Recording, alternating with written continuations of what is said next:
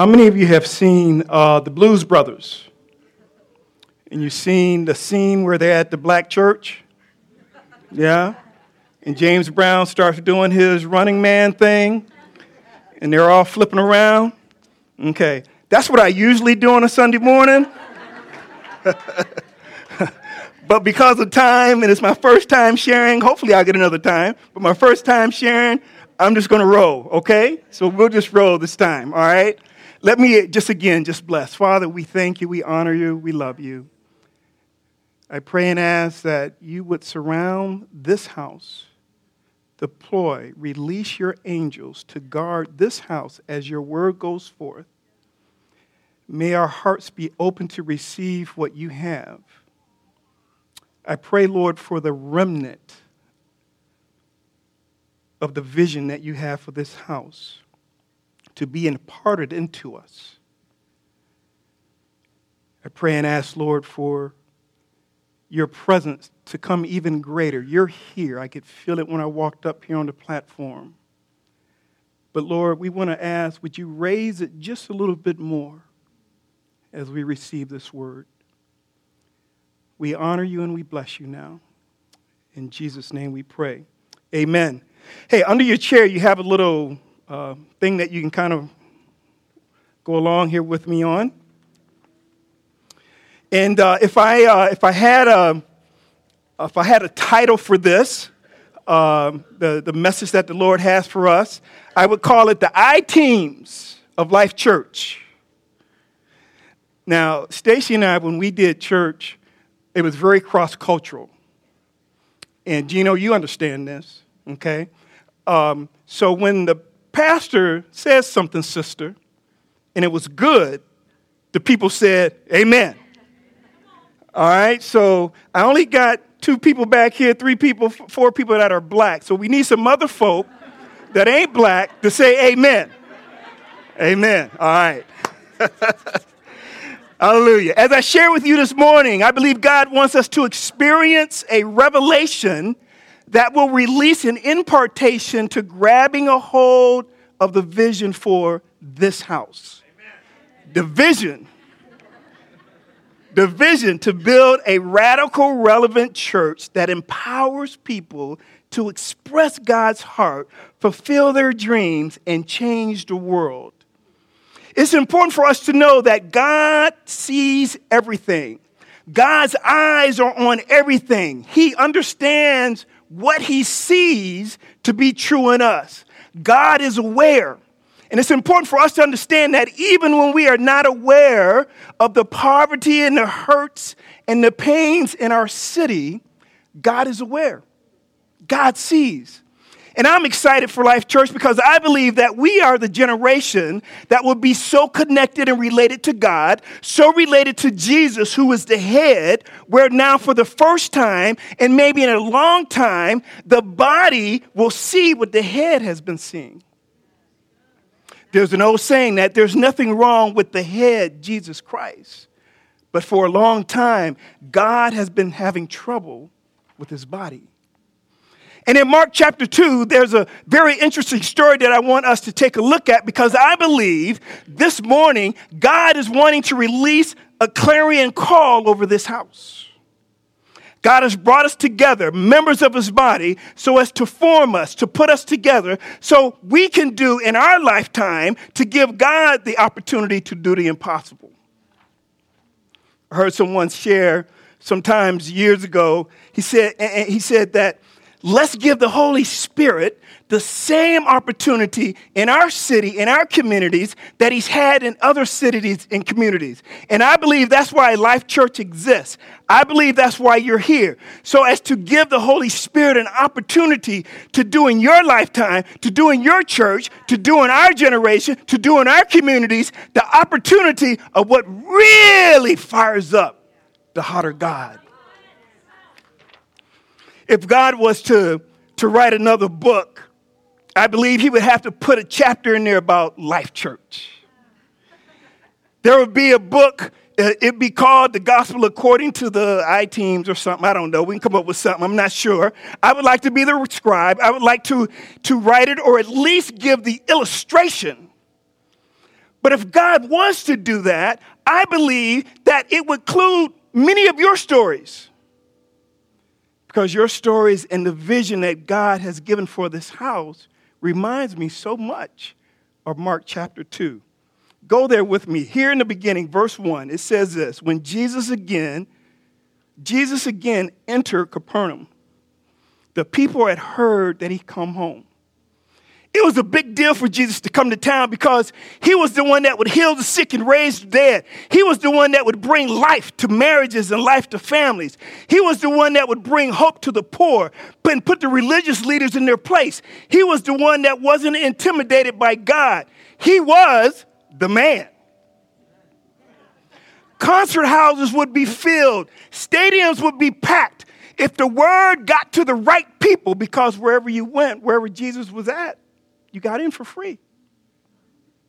So Jesus comes to town, and there's noise that he's in the house, as in packed house, standing room only. Verse 2. So many gathered there that was there, and there was no room left. Church, when was the last time you seen a stadium full of believers? Not even outside the door. And Jesus, knowing what would change communities, knowing what would change lives, he preached the word to them. When Jesus preached, it was positive and aggressive. He preached, he proclaimed, and he persuaded them with the word of God. He came and stood and said, The Spirit of the Lord is upon me, and I got good news for you. If you're on crack, if you're divorced, if you're doubting your commitment, if you're struggling within or hurting, I'm here with a message from God, and the people packed the house. It was like in our time today. Those great Holy Spirit meetings. Bethel Church in Redding kind of meetings. The Welsh Revival kind of meetings. Azusa Street kind of meetings. Life Church at the Arcata kind of meetings. The kind of meetings where people came out and said, just give me more of Jesus. Verse 3 Some men came bringing to him a paralyzed man, carried by four of them. Some men came, four people, who were strangers to each other from different cultural backgrounds and different places. They didn't know one another, but they came together for a cause. Verse 4 Since they could not get the paralyzed man to Jesus because of the crowd, they made an opening in the roof above Jesus, and after digging through it, lowered the mat the paralyzed man was lying on. Now, for a brief moment, Satan thought he had stole the victory because the crowd had hindered this man getting near to Jesus. How many times have we allowed the enemy to steal something from us when God has given us instructions to carry it out, no matter what it may look like or no matter the cost? There are usually hindrances in bringing others to Jesus, but faith is creative. The four carriers climbed outside the stairs to the roof, uncovered a portion of the roof, and lowered the paralyzed man to the ground. Verse 5, key verse, sweet verse. When Jesus saw their faith, he said to the paralyzed man, Son, your sins are forgiven. How sweet is that? Jesus didn't say, Son, because of your faith. He said, because of their faith, your sins are, are forgiven. We find in verse 11 that Jesus tells the man to get up, take your mat, and go home. Jesus went beyond the symptoms to the cause. He would not just deal with the heal to heal the soul and neglect the body. He would not heal a temporary condition and leave the internal condition untouched. So he said, Your sins are forgiven. Now, I like this story because I believe this is what God wants to impart on us. This is what you call real ministry. There were a group of people, a body of believers, some rebel rousers out Life Church that said, listen, Jesus is in the house and he's doing miracles. He's doing the supernatural. we can't be selfish and greedy with what we receive. We got to do something about the single mother who lives across town, who wasn't invited to the meetings to see Jesus, who couldn't afford to come to the meeting, nor had a way to getting to the meeting. But there were some radical, relevant people at this church in the center of the city, come on, called Life Church, who were willing to serve at any cost. They were people who were committed to carrying the cot of evangelism to those that were sick, hurting, paralyzed socially, paralyzed physically, paralyzed spiritually, paralyzed economically. I want to encourage us this morning on something that every single person in this room, you've been called by God. Called meaning summons, subpoenaed. You were brought into existence. Way before you were born, God had a thought in mind, and his thought was to bring you into existence the first time you were born, but you weren't aware of your purpose. So you had to be what? Born again. And then God revealed to you your ultimate purpose that you are His workmanship. You are God's bullets, God's arrows. There's something He wants to accomplish in you. There's something He wants to do in the community that somebody on the other side of town who needs to see Jesus experience Jesus. And so God raised you up your ministry, your calling, your gifts, your dreams. God literally brought you into, into being so as to accomplish this purpose. And He says, now, what I want you to do is throw out this long range mentality thinking that you can do it by yourself. Because the challenge of transforming a city, the challenge of changing communities, the challenge of bringing people to Jesus is too big, it's too great. No one person, no one church can do it. And so God is saying to you, will you be a part of the team to carry the cot of evangelism? In Mark chapter 2, there were four people on this team who were willing to bring that person who was sick to Jesus. Not because they had to, but because they understood that it was their responsibility to. They knew if they did that, what Jesus would do. Verse 3 again Some men came bringing him to him a paralyzed man carried by four. What made these four men so special? Well, they agreed that getting the credit for what was done was not their concern as much as they were concerned that the job was getting done. It wasn't about them, it was about Jesus. I believe Life Church have these four elements that will help us to fulfill our vision and transform our city that will change the world. Let me just say this. When we speak of world, it's not just overseas, it's outside of these four walls. What God is calling us to do will take a, a team effort. It takes a team effort until you find your team, until you form your team, until you function as a team. God will remain hypothetically discouraged. God will remain hypothetically grieved and broken because he so badly wants to see the vision for this house to come true. Jesus said he came to seek and save those that were lost. He said, Listen, I'm not worried about those that are well, I'm concerned about those that are sick. This team said, the Bible says, was carried by four men. Let me suggest to you the four people that ought to be on every team in this house. Let me suggest to you what God is perhaps doing in forming our team so that we can be effective and, and successful to bringing those who are paralyzed to Jesus, who will give them life, who will bring healing. The first person you need to have on a team is what I call innovators. Some of you are just that. You hear about what's happening in the uh, Dominican Republic and it grips your heart. You were shaking. You can't sleep because God has touched you. He's given you a dream, and you're not the kind of person that is going to sit back and say what should be done. you've already come up with some ideas. Innovators are ideal people, visionary people, people with a plan, people that see the end result of a vision. You're the kind of people who hear that we need a plan to make something happen, and you're already thinking of a way to make it happen.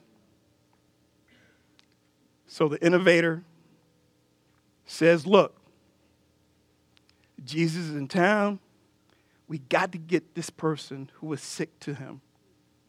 There's got to be a way. Person standing next to him said, Well, what are you thinking about? He says, Well, I got an idea. It's going to sound really weird. Why don't we go and get a cot and get this person? Oh, that's not uncommon. I mean, we, we can, we, you know, that's not real creative. That we've, we've handed out cups of cold water before. That's not a big deal. That's, you know, what's so innovative about that? What's so creative about that? Well, our vision says building a radical, stepping outside of the box, relevant, appropriate to do, uh, appropriate to what is being done, church. We get to where Jesus is, we can't get in. Here's the idea that will change the world. This is what would bring out the newspapers. Instead of us going into the front door, let's bust a hole in the roof. Can you imagine? Can you imagine? Hey, Dan and Fee, um, we, we, we, we want to bust a hole in the roof. Is, is, is, is, is that okay? Do we got to pray about that? Do we need to talk with the elders about that? I mean, what, what do we need to do to, to make that happen? So he said, let's bust a hole in the roof. That's what innovators do. Innovators create fear in people that are not innovators. We get nervous. What are you doing? You can ask my wife. She's following some innovator guy that's crazy. She can also tell you, but what he's crazy about, it usually happens. But that's innovator. Can you imagine? They're, they're, they're, they're busting up. No matter how you easily try to take off a dirt roof, something's going to fall in. And it's falling in on Jesus. But that's who innovators are, that's how they function.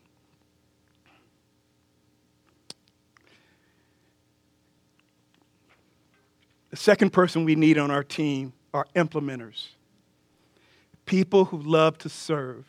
You tell me what you need done and how you want it done, guess what? It's good as done. You're the kind of people who will do whatever you are asked to do. Your servers, your helpers, your armor, armor bearers, Implementers are looking for ideas. They're looking for ministries. They're looking for projects. I mean, you get some, uh, some implementers that even say, well, okay, I see what you're doing. I don't necessarily agree with it, but I'll do it. Because they just want to serve. They're hungry to serve. So the second man said, well, you need a hole put in the roof, not a problem. Tell me how you want it done, and it's good as done. But that's what implementers do. They live off of give me something to do that fulfills them, that gives them passion. So now you have a plan because of the innovator. But we need a team. An innovator can't do it without a team you have a source of help now because you have the implementer. But the implementer can't do it without a team. But now we need some faith. Some people who are willing to pray.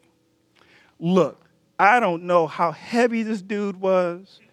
I don't know, you know, how thick, how high, how low the roof was. Okay, we about to go up the side of Peter's house. We're going to be in trouble we need some prayer. Okay, we're trying to lower this man down in front of Jesus. What if he falls on Jesus? We need some prayer. So every team needs intercessors, spiritual confrontations with the enemy. Having a plan is great, having a source to help is great, but you need some people to stand in the gap to pray.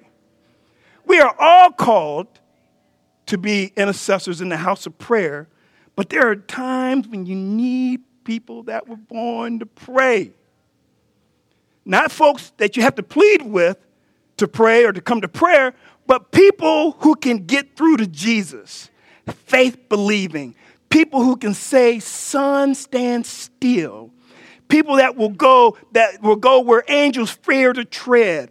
People who can shake God's very throne. That's what we need.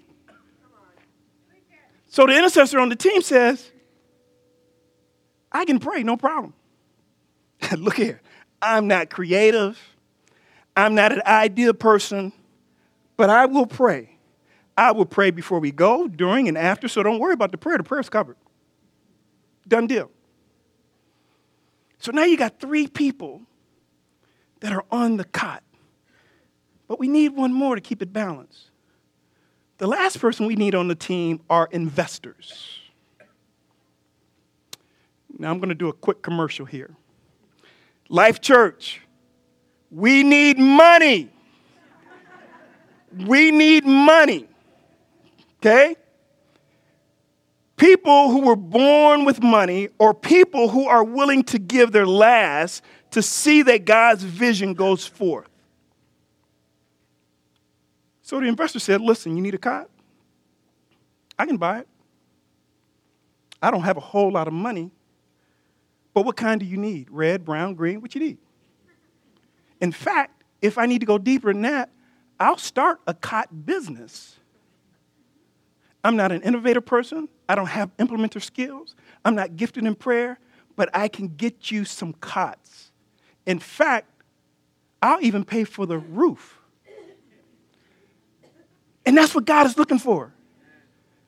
He's looking for people that are willing to give back what He gave to us in the first place. For what purpose? Of helping a paralyzed man.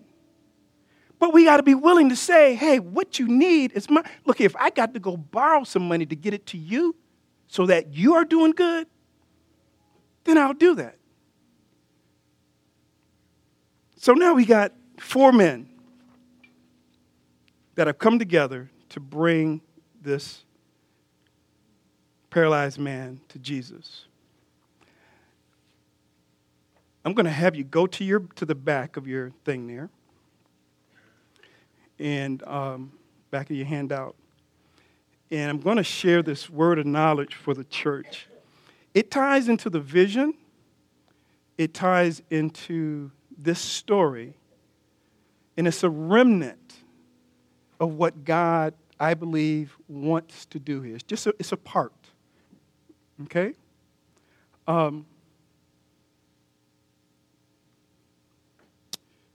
The vision for our church was played out in Mark chapter 2 when the four men, as a team, brought the paralyzed man to Jesus. They were radical and relevant in what they did. They were empowered by expressing God's heart for this man. They fulfilled their dreams or the dream of someone else who longed to walk again and yet walked away also with his sins forgiven. And as a result of that, this led to others to witness what happened, to go out themselves to change the world.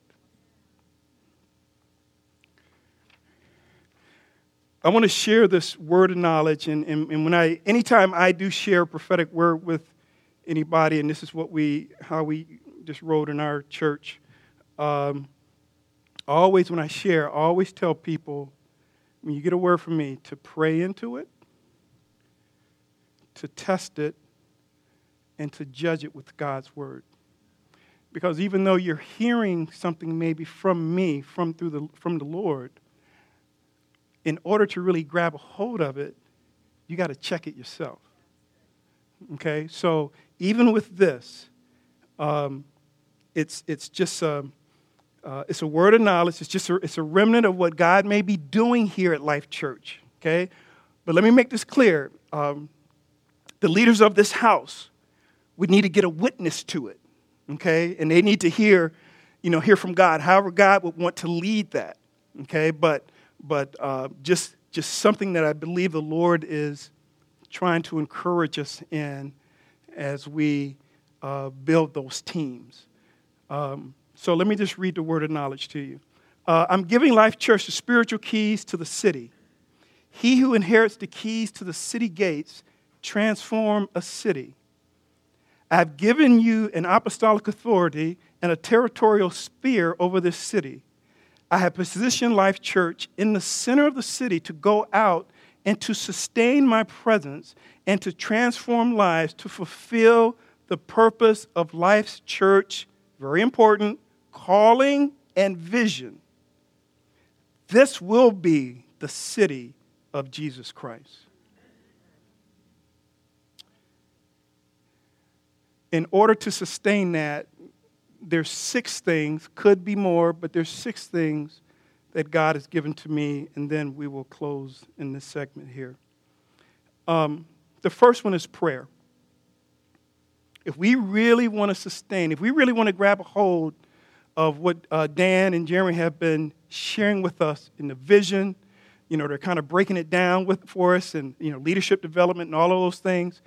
If we really want to grab a hold of the vision and sustain what God is releasing over this house to have authority in, we got to pray. The Lord is saying, put a defense shield around this house and those who occupy this house. And I'm reminded of, of uh, uh, if you've ever seen this or heard this, uh, water buffaloes, when they are, are in danger, when they're being attacked, one of the things a herd of water buffaloes will do is that they'll put all of their young or those that are weak in the center while they form a circle. The cool thing about it is that when they form their circle, they're not looking into the young or those that are weak. They position their bodies to look outward. So they're able to see what's coming. And I believe the Lord is saying, we got to pray. Okay? We need to be outward so we can see what's coming in order to release what God has given us to release. So we got to pray. Another thing, uh, and you guys are familiar with this out of, uh, out of Judges. You guys know the story of Gideon's army, and, and you know, Jesus, uh, you know, Lord said, Give me 300. But what did those 300 do? They were lapping and watching. See, we gotta, we gotta be able to lap in what God is calling, but we got to be watching.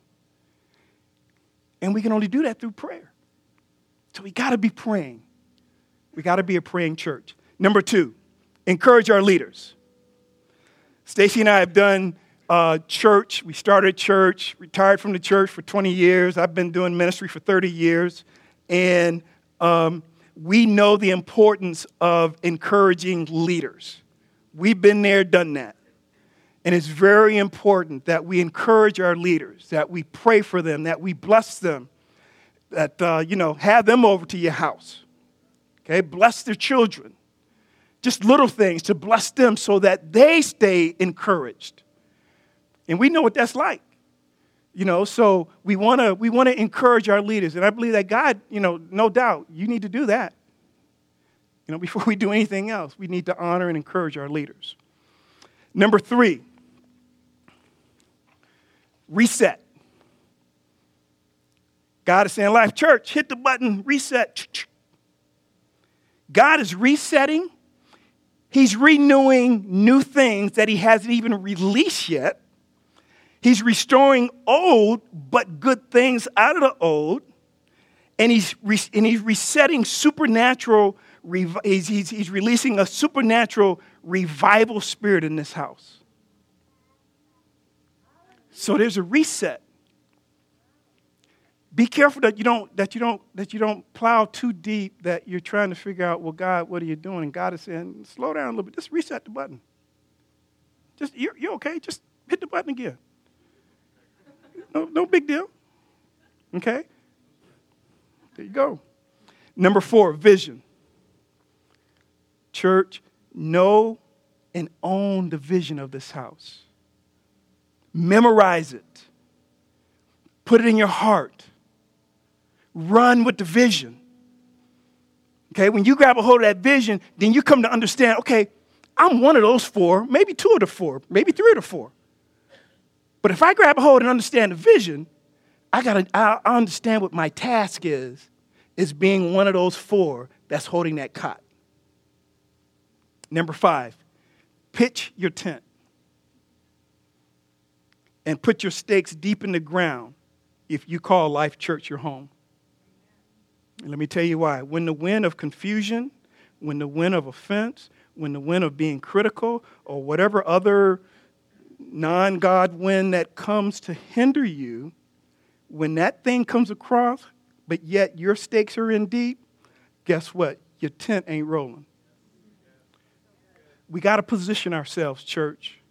See, we can't ask for the glory to have the keys to transform a city if we're not willing to go deep and plant ourselves deep. This church and Jesus in this church is not a flea market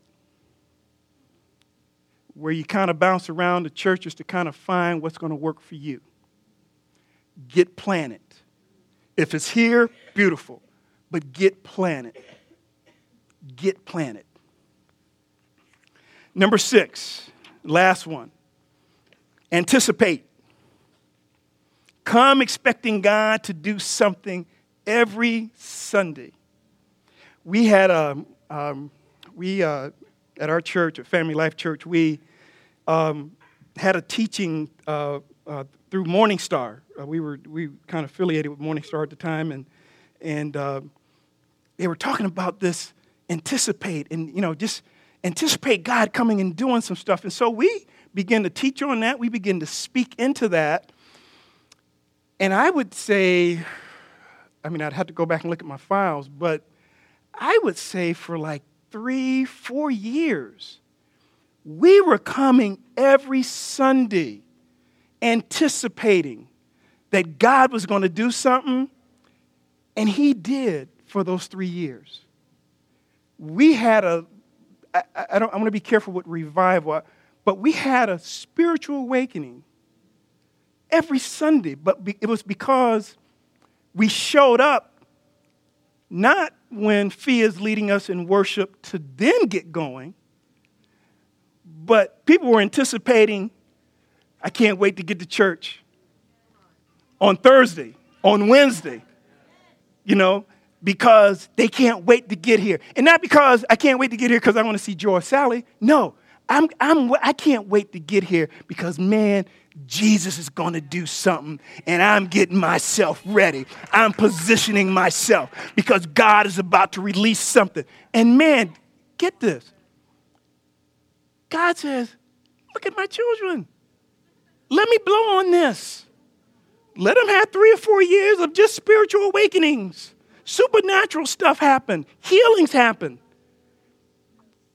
And God is saying, let's come a little bit more anticipating excited when Sister Free come up on Sundays, and I'm, I'm also on a, I'm, on a, I'm very observant, but when she comes up, folks, it's not fake when she comes up and she's saying, yo, let's go, and God's gonna, that's the real deal. Because she's already been since the last Sunday anticipating God was gonna do something this Sunday. And so that's, that's what God is wanting to encourage us in to anticipate what he's to do. I want to leave you with this. Let's grab a hold of the vision, work at sustaining God's presence, and if we do that, we will fulfill God's plan and purpose in our lifetime for this church. Amen? Amen.